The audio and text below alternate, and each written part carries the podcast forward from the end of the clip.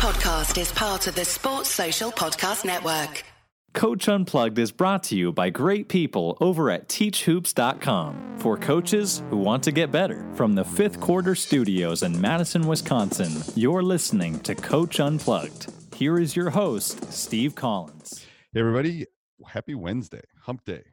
Episode 459 of Coach Unplugged, part two of our Coach Boone um, interview. Before we jump into that, go over, stop the treadmill, stop the car, pull over. I want to become a better basketball coach. I want to learn from someone that's been there like me. Um, you know, there's lots of resources. I realize there's lots of resources on the web. Um, I would put our resources and my knowledge and my, you know, I've been there. Um, a lot of, you know, there's there's there's resources that are more expensive that have college coaches. There's resources that are cheaper that haven't experienced and haven't coached at the highest level and won consistently like I have over the last 30 years. So um, go over and check it out, teachhoops.com for coaches who want to get better. Also, make sure you go over and check out Dr. Dish, the number one shooting machine on the market. You will not be disappointed. Um, you, the only way that you become a better shooter is shooting. Uh, only way that uh, you can do that is to get a machine like that or find a really good friend. So uh, let's head off to the podcast. Is it better? You, you just don't want them to get the because that rhythm probably goes up ten percent if they're rhythm and they get it in. So what is what is the counter? What do you teach your boys to do with their men at that point? What do you teach them so they don't get those rhythm threes? Well, as big as uh, a fan I am still today of Dick Bennett, Coach Bennett, I was also uh, fortunate to to meet and watch several Rick Majerus practices. And Coach Majerus would always say that the two best friends of a shooter are room and rhythm. In other words, having space and having the opportunity to step into a shot. So we want to do our best to not allow you to do that to one two step. And you say, well, is it better to give up a drive or to give up the shot? Well, it depends on who the player is, and that's where our scouting okay. report and yep. individual tendencies come into place. If you're, we have three distinct, and this is where we get really technical. Okay. We have three distinct closeouts that we have, and I kind of use old school names, but uh, if we close out to a driver who cannot shoot, then we say that's a rondo closeout, and you've okay. got to be hard and very. And I like using NBA names because yep. your players love to identify with that. Yep. So we've got to uh, we've got to close out hard and very, very short, not okay. letting them drive it. If you're guarding a guy who is a, a dead three, that is just you give him any any room whatsoever, he's drilling that three. We call that a Ray Allen closeout. Probably should call it a Steph Curry closeout today's game. Right. Um, okay. We want to make that guy put it on the floor. I have one of those in my house. That even yeah. if he beats us off the dribble, he can't score. Okay. And then the last one, obviously, is a guy that can do both, and we call that a Kobe closeout. Maybe that should be called a KD closeout.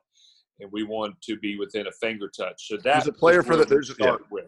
Okay, and that and so I love that. I love that. I love the different. Okay, so those are the three big keys for you. So that so you said you had seven things. Did we miss any? Uh, yeah, I think we were up to number four, which was okay. no rhythm threes. Number yep. five, no fast break layups. There's nothing that drives me more, and that's the reason we don't press. Because uh, I think if you're going to, and there's nothing wrong with that if that's what you want to do, but if you, and that's the beauty of basketball. It's and and I don't want to get right. off our subject too too much. Right. That's what I love about college basketball right now, and I hate that we're trying to make it into a cookie cutter game, right. which is what the NBA is because yep. of the shot clock. Yeah. I really, I, I think 30 seconds has been it's been an adjustment, but it's been good. And you say, well, we'll adjust to 24. Another topic for another day. Right. But getting back to that to the no layups. So here's what here's what I tell here's what I tell my boys. It's like so I gotta I gotta you got seven. I try to get it down to three. I basically say no layups. No no paint touches, no layups. What I'm meaning by that is we got to get back, and also our pack has to take care of the paint. So in their minds, I'm kind of killing two birds with one stone. Right. I say no layups, no layups, no layups, and they know what I mean. They mean they that means no paint touches, and they better not get something in transition either. So I've tried to. I've actually put two of your rules into one, just because I'm trying to make it even easier for them. It's like no layups, no paint, no layups. They know what I mean when I say that, like right away.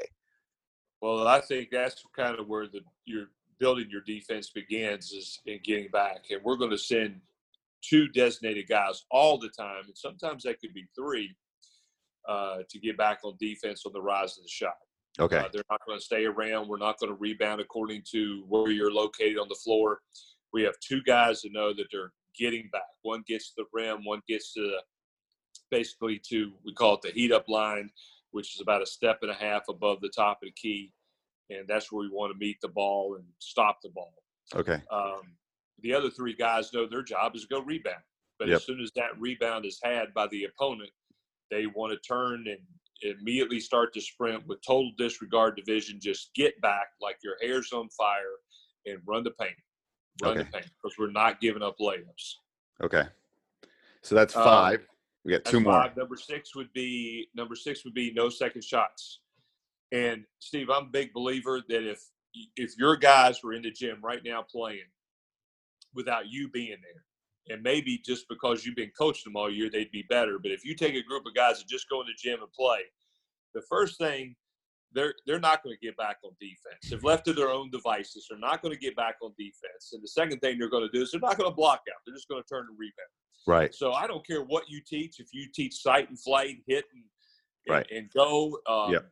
if you rebound, whatever. But you better have a plan to not allow second shots, and you better emphasize that plan in everything you do, from two on two to three on three to four on four to five on five, and every single day in practice. Because defensive rebounding may be the absolute most important thing to being successful. Well, and I And- think all the stuff you're hitting right now is all the analytics. You can't give up layups. You can't give up second shots. It's all the things that the the math basically backs it. That these things have to. If you want to be successful, you can't Yeah. give up layups. You can't give up second shots. and people ask me about analytics all the time and you know i've always we've always taught analytics we just Right. didn't have maybe all the numbers as deep Right. uh, and as uh, what's the word i'm looking for as uh, intensive as they are today um, right. and and then the last thing is don't foul. Uh, we do not want to foul, and uh, there's nothing you can. You know, we we want to be going back to the Coach Knight days. We want to be the team uh, that we make more free throws than free throws our opponent shoots. Right. So no fouls. Do No not foul. fouls. So I think that's awesome. Well, if you could only do a, if you could only do a couple things at practice, let's say you could, let's say you're limited, and I and I and I tell you, all right, your practice is tomorrow, and you could only do two or three things at practice. What would be those two or three things that you would emphasize? something that I didn't really get when I first started coaching, and it took me a while, um, was it's not what you teach, it's what you emphasize. And, you know, obviously I learned that from guys that I had an opportunity to be around, like Coach Bennett, Don Meyer, who was Right. the best the best, Yes. uh, Bob Knight, Rick Majerus, you know, and my, my, my junior high school basketball coach, um, who was outstanding. It's not what you teach, it's what you emphasize. So if you told me I probably wouldn't give you two, I'm always going to give you three because they're the three things we emphasize. And I would hope that if you came and watched us practice, we call it the 10 minute rule, within 10 to 15 minutes of watching us practice, that you would clearly see that each of these three stand out. And the first one would be sureness. We are not going to turn the ball over. And of course, in your area, you're very familiar with that term because Coach Bennett brought it to fruition and live by that on a daily basis. And Right. we've adopted that. We're the same way. Uh, good teams don't turn the ball over. No. You know, people always say, well, um, games are really very conservatively played in the postseason. Well, there's a reason for that Right. all the best teams make it in the postseason, and they don't turn the Turn ball, over. Well, and and I, I tell the kids, and this is the one thing that has caught their attention when I say, every time you turn the ball over, it's a it's a six point turnaround. It's three points we could score and three points they could score. Absolutely. You do that a couple times, and it's just going to kill you. And all of a sudden, and I'll do it on the whiteboard, and I'll show them. I'll say, okay, we don't score, they do. We don't score. Look at that big turnaround by us just giving them the ball and us not even getting an attempt at the basket. And then That's that right. finally kind of clicks with them when I show them that. But that's that literally, if you walk into my practice, that's one of my pet peeves. You can't turn the ball over because it's a, it's a and turn it over. you can't turn it over. And you know, we've had a brief amount of time to work with our new team at Fort Smith, and um, that's one of the areas that we really emphasized in our Right. our four different workouts we had is we cannot turn the ball over, and we we were doing that a little bit. Right. Um, that leads me to the second thing. You you said it right there. Um, you turn it over, you don't get a chance, and they get to go down and get a chance to get a good shot to score. The second thing for us is great shot selection, and I'm a firm believer that nothing beats you quicker than bad shots. And bad shots are just what you indicated with the turnover. You take a bad shot, you're not getting a chance to score. That's not an opportunity to score. Right. And nine out of ten times, that's a long rebound that they're blowing down the court the other end, Yeah. and you're giving up a layup, which Yep, and- violates another. Yes. So those two, and then our third one is that we always want to be a team that is that strives to be really, really good defensively. okay. So it's that's a point. I mean, obviously, uh, you're known for your defense, so I, I, that would that would not surprise me. Walk that would not surprise me walking your practice. That leads me to my next question. So, if I came and saw one of your practices in December and February, would they look similar? And how do you break up? People always ask me this: How do you break up your practices? If you have to do it in percentages, if you could do anything like that, how how could you describe that to a to a younger coach that's listening to us? Yeah, that's a that's a great question, and it's it's an in-depth answer um, to to kind of scrape the surface here. Right. The biggest difference is if you came to a game or a practice in early December, you're probably going to see a practice that's 90 minutes to an hour and 45 minutes, uh, maybe two max, depending upon when we played and when the next game is. But Right. we're we're not going long once we get into playing games. You Okay. come see a game in February, you're probably going to see a 45 minute practice uh, at most. Really. The, uh, yeah, we're just. I mean, I'm a big believer that fresh fresh legs are important. Fresh minds are more important.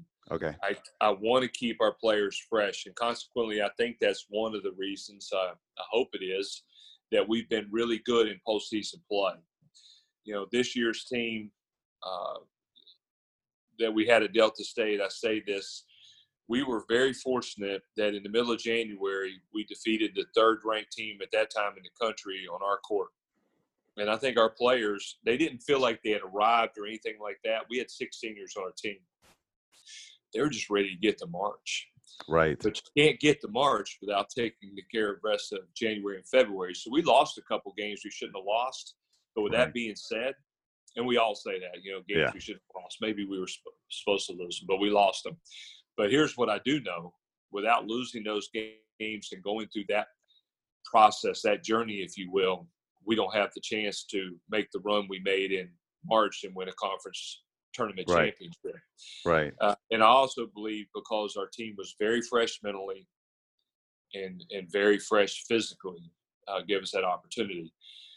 Uh, early in the se- season, particularly in that December time, uh, our skill development, which is usually the first part of practice, will be at least 25 to 30 minutes. Okay. Late in practice, late in the year, that's going to be 10 to 15 minutes Okay. we we're always going to start practice with something defensive oriented. Early in the year, that's probably going to be, you know, whether it's one-on-one driving line, one-on-one closeouts, two-on-one closeouts, two-on-two positioning, something like that. Yep. Um, It's setting the Right. tone. I believe it's setting the tone. I believe in practice. That first, that, that beginning of practice, it's like it's like my classroom. How how the first five minutes of my AP Stats class goes depends on how the rest of the classes go. People need to treat practice the same way. Um, so it's interesting that skill development is early and not quite as much late. How do you how do you deal with shooting? Because I've heard things on shooting later and more shots later than earlier in the season. What's your thought on that? Well, we, we do a couple different things. Obviously, shooting is a big part of our uh, pre-practice where we're working on skill development. Right. but we also disperse shooting throughout practice. And I think it's important. And, and I want a chaotic when I say chaotic, that we're moving from one thing to the next thing to the next thing as quickly as possible because that's the way the game's played. So we try to construct practice the way we're going to play the game. The um, uh, so so throughout practice, maybe we're going to go about 16 minutes with either breakdown, four and four, five and five, and then all of a sudden we're going to go with a two minute pair up and shoot drill. Okay. And then we're going to shoot free throws, and we have our guys all dispersed at the side and main court buckets, and um, we want them really locking in on shooting free throws. And we'll have our water break at that point where water is dispensed to their baskets, and so we're not losing any time. And then Right. we're right back into the next thing, whatever that might be. And I don't want to. I don't. I'm not spending a lot of time talking. Uh, Okay. And right now, one of the things I'm going through with our group is simply telling them, you're you're you're not going to remember a lot of the things that we're doing, but what you will remember is this: we're teaching you how to practice. This is how we practice. Right. Um, getting into the next thing quickly. I'm not going to sit there and say I want you here, you here, your garden. No, you guys figure it out and echo yells are huge with us so that if i call out a drill so for instance if i say i want four baskets one-on-one closeouts then our team should echo one-on-one closeouts which is another form of communication that we emphasize Yep, to get I love that. I love that. um, but again, I you you nailed it, and I agree totally with you. That first part of practice sets the tone for the rest of practice. Late in the year, we might not do quite as much um, breakdown things. That's where we'll cut back on, but we will do either a four on four, or five on five. Hey, everybody, I hope you're enjoying that. Um, if you could, right now, leave us a review. Even if it's just a five star review, that's great. Or if it's a written review, I read every one of them. They do mean a lot to us, no matter where you listen, especially on iTunes. Um, also, make sure you go over and check out teachhoops.com for coaches who want to get better. We're all kind of creeping up. We can see basketball season off there in the in the horizon. Um, can't imagine a better time to come join before all the changes that are going to be happening happen. Um, also, if you would like to help us out um, and you shop, do any shopping in Amazon, you can click our Amazon link down below, and that would be one way. Um, every time you purchase something, we get a a little uh, little kickback and you know as an affiliate link. So I hope you're enjoying the podcast. Let's get back to it. as whole method defending what our upcoming opponent, uh, the actions that they most commonly do. But Right. keep this in mind. We've been doing those things, guarding those actions since September. Okay. So hopefully we're a lot better at them. Yeah, and and, and and so going into so so leaving practice for a second. So how much how much time do you spend in practice for your opponent? Um, you know, and how much and how much do you expect them to remember from the scout? Because I know the world's changed. I used to do VHS tapes and scout. Now it's all up in the cloud, and the kids can watch all the games and get breakdowns of their opponents, and even at the high school level. So, wh- how much time do you spend on that in pra- on your opponent in practice, and then how much do you expect them to know? Um, is it just personnel? Is it out of bounds plays? Is it their quick hitters? Kind of what do you expect a Division two player to be able to do? Uh, we don't get caught up in plays as much as we do guarding specific actions. Okay.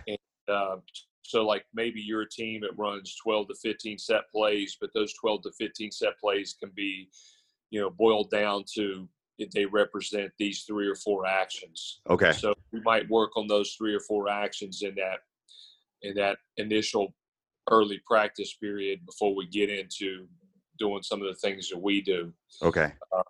Ourselves, in other words. Uh, but getting back to your question about the scouting report, Steve, uh, I haven't changed in this from day one, uh, 34 years ago. Each of our players has a notebook, and I have them write the scouting report down. Now, again, our scouting report's not all about the plays they run and all that kind of stuff.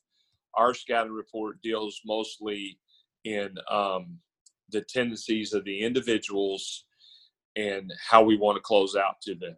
So on our board, it's listed, you know, player A.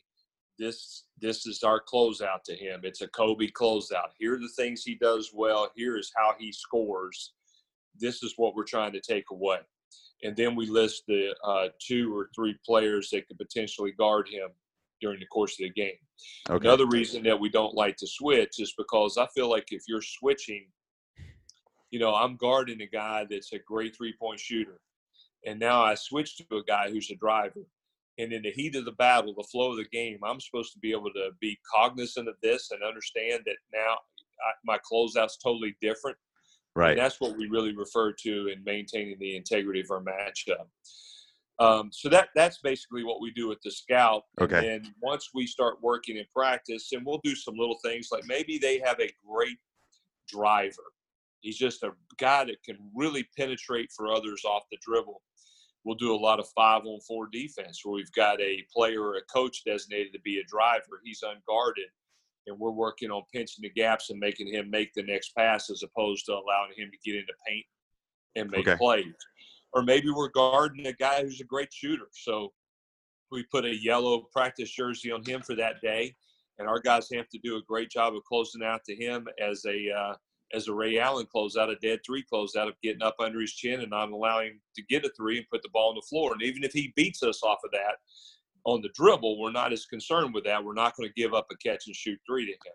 Right. So I, I that- think that's the kind of things that we work on. I think the the non-switch thing, and I and I've done this too, is it makes them more accountable. Like Absolutely, without this is question. this is your guy, and you just got beat. To the reason you're sitting next to me is you just got beat. Otherwise, it's like, well, we were supposed to switch. We were supposed to do that. It's like, what are you talking about? That's your guy. You should have fought through that screen. He turned. He he got a direct line drive. Why didn't you step? You know, I know someone's supposed to be there to help, but that's still your guy initially. I think Absolutely. especially with teenage boys, the accountability aspect is huge. Uh, I think accountability is an important part of every program, whether you're an NBA team or a, you know, a high school or junior high school team. Right. Accountability. Yeah. Um, so what so what do you look for in a recruit? Like if you're if you're if you're going, I'm sure last weekend was a big weekend for you or the weekend before. So you're looking at a kid, what what do you look for in a recruit? I mean, it, I, I think this is I always talk to my boys about, you know, this is what they're looking for. And I, I want to see if I'm on if I'm on the right page. I think I am. We're probably a little bit different than some people. Um, you know, I try not to get seduced by talent. The number one thing that we look for is character, and if if we have character, then we can move to trying to recruit someone who's going to fit our culture. Right. And for us, Steve, culture is the most important thing. It's more important than the X's and O's, or defense. It is our defense. People ask Right. me all the time, um, you know, the X's and O's about the pack line. The pack line is really not an X's and O's thing. It's uh, it's a way of life. Right. It's, uh, It's it's cult-like. culture. It's who Yeah. we are. Yes. Um, so when for us, after we talk about character, culture comes down to hard work, toughness, passion, and unity. So we want guys who are going to um, be workers. Right. And you know, I want to see that on the court, but I also want to see it in practice. Somebody told me the other day, said, "Well, you really need to take a look at this kid because he's a gamer."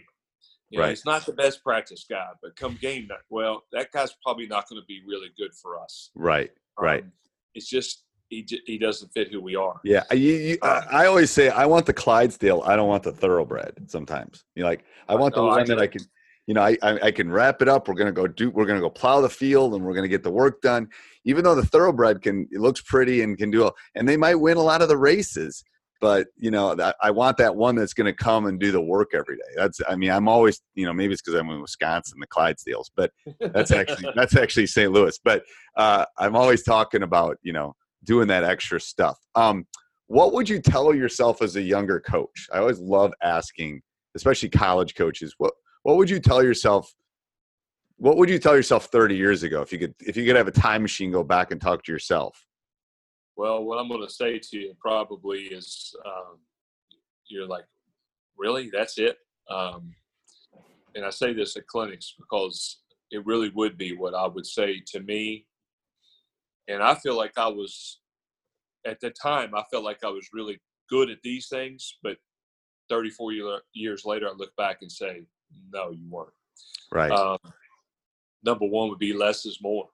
It's not how much you do, it's what you do. And more importantly, it's that you, uh, it fits you and and you can teach it. And then for me, uh, the second thing we've already talked about, it's not what you teach, it's what you emphasize. Right.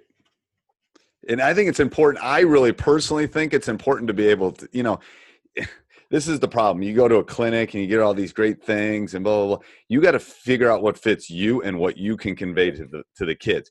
You need to know everything. As a coach, I need to know how to do a zone. I need I need to know everything. The boys don't. The boys need to know what we're going to do and that's all they need they don't need to know everything the coach does you need to know all the aspects or if someone's trying to get you out of the pack you need to know all the counters but the boys don't need that so that's i think sometimes the issue is we try to grab all these things and it's you're right it's it's what you emphasize and how you can kind of narrow it down um so well, I'll, I'll go one step further. I really Okay. think that fits you. That goes to you as well.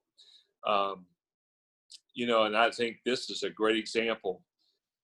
I love the Nike clinics, and one of the reasons I love them, it's kind of like a, it's kind of like a buffet line of basketball. right You know, you're you- you're going to hear differing philosophies, differing styles of play, and differing ways of getting to those styles. And so maybe you hear something, wow, I really like that. That that would be a great drill. I love how that drill works. And then you realize it doesn't fit your team, it doesn't fit right your scheme, it doesn't fit you and how you teach. So it's as you said, I do like seeing how other people go about it. I think that's important that we understand that. You know, if you Right. want to attack a zone, it's good to know how people are going to go about setting that zone up. Your players don't need to know that, as you Right. said, but you need to know it. yeah But you don't need to complicate the issue. And I think there was a time in my career where I did that. You know, Right. that hey, um, I man, I, love this. You know, Carolina is Yeah. uh, scramble defense. This is great, boy. We can. Yeah. It doesn't fit us. It's not who we are. I think I think and you and I are old or a kind of old porch dog kind of I mean I I know what I know and I don't need to I think when you're young you're trying to prove that you know I can do all these things. It's like yes less I think what you said really hit it. Less is more. Teach Less them more. you know teach them how to do it. And, and and maybe it's the teacher in me. I'm not going to teach them 18 I'm going to teach them here's one method to solve this quadratic. Do it this way if you want another method, I can teach you one, but I'm going to teach you this one. You're going to get really good at it, and then we can broaden your horizons a little bit. I think that's really Well, important. Yes, and I I, I love that. Yeah, Um, I, I, I think so. Okay, so I love asking this question. Can you think of a coaching moment because you've coached so long that you could dive into that our audience could learn from, either a mistake or something that good that happened or something along Yeah, the lines that you we could dive into. I always love asking this question because I get different responses. Like, think that's a just- great question. yeah, Steve, just something we could dive this. into. and this this really uh, was great for me. Two years ago, uh, our team at Delta State, we started the year with great promise, and before we ever played a game, we lost three starters to injury. So we were, you know, we don't have ten day contracts. We can't call somebody up. Right. Um, it is what it is. Uh, we don't have walk-ons that are, you know, on our team that at that point in time were capable of playing. So right. this is our team. Uh, we had to play some guys that were not ready to play yet, really young guys.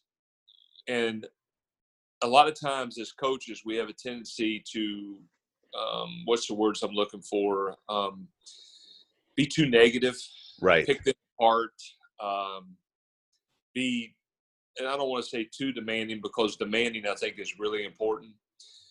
But I really felt with that team, the most important thing for us is that we needed to be ultra positive to keep them headed in the right direction and understand that every day, let's don't get discouraged because of a loss or a setback.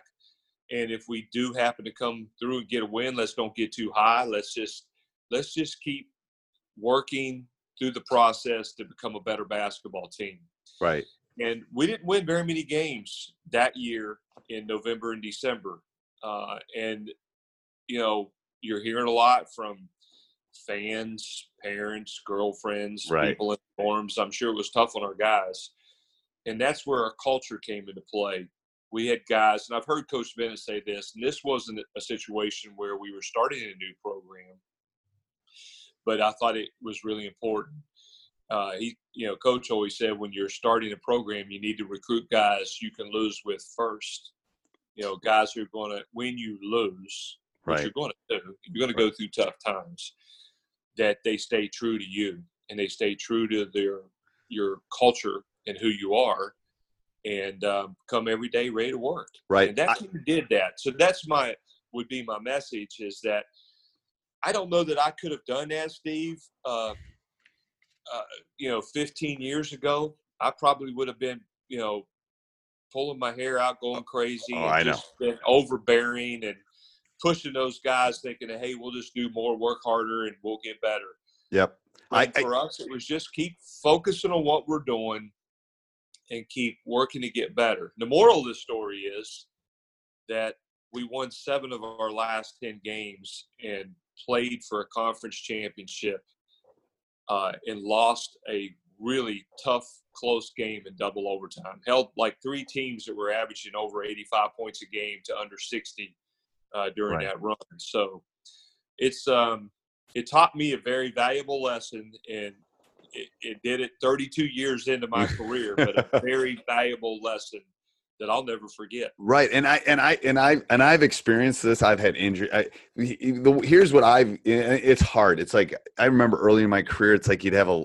I'd take every loss so hard, and it would be like, and all that stuff. And I think, yeah. It, as you get, and I still take it hard, but it's. It, I I think as you get older, you put things a little bit more in perspective. But what I always tell the team, and this is where I've learned over the last probably ten years, is when an injury happens, I, I have so much empathy for the kid and I feel so bad for it. But the issue is it opens a door for another kid at that point. And it's like, are you gonna are you gonna take the opportunity that just happens? Because this one, unless it's like an ACL or something, this kid's gonna come back. You know, we're gonna be that much better because now you're gonna get all this experience. This kid was probably maybe a starter, and now he's gonna come back. We're gonna be better in in three weeks when when all this kind of settles down. Um, so that's the way I kind of build it. It's like this is bad. Bad things happen in life. It's inevitable. Change is inevitable. But how are we going to deal with it is not. It's okay. We got somebody that can step in for the time being, or maybe you know permanent. Who knows? So I think that's I yeah I agree that it, I, have I've experienced that recently too. Um, so talk about coaching your son. I know we got on that for a little bit, but well, I, I, will tell you that it was one of the best things of of my life, and uh, as a coach and as a father, I wouldn't trade it for anything whatsoever. I think if anything, it made uh, our relationship so much closer. Uh, there's probably nights his mother didn't like it as much or appreciate it as much. Um, hey, coach, I hope you enjoyed that. If you did, make sure you leave a review. We really do love those written reviews. Those five star ones are the best one stars, you can forget to do it. Also, go over and check out teachhoops.com for coaches who want to get better. Not only is it resources and handouts and videos, it's a little bit of everything for a coach that wants to get better. So go over and check it out. Also, down below, um, Am- click our Amazon link, and uh, that helps us uh, with our hosting fees. I think little the little things that come up with running a podcast. Sports Social Podcast Network.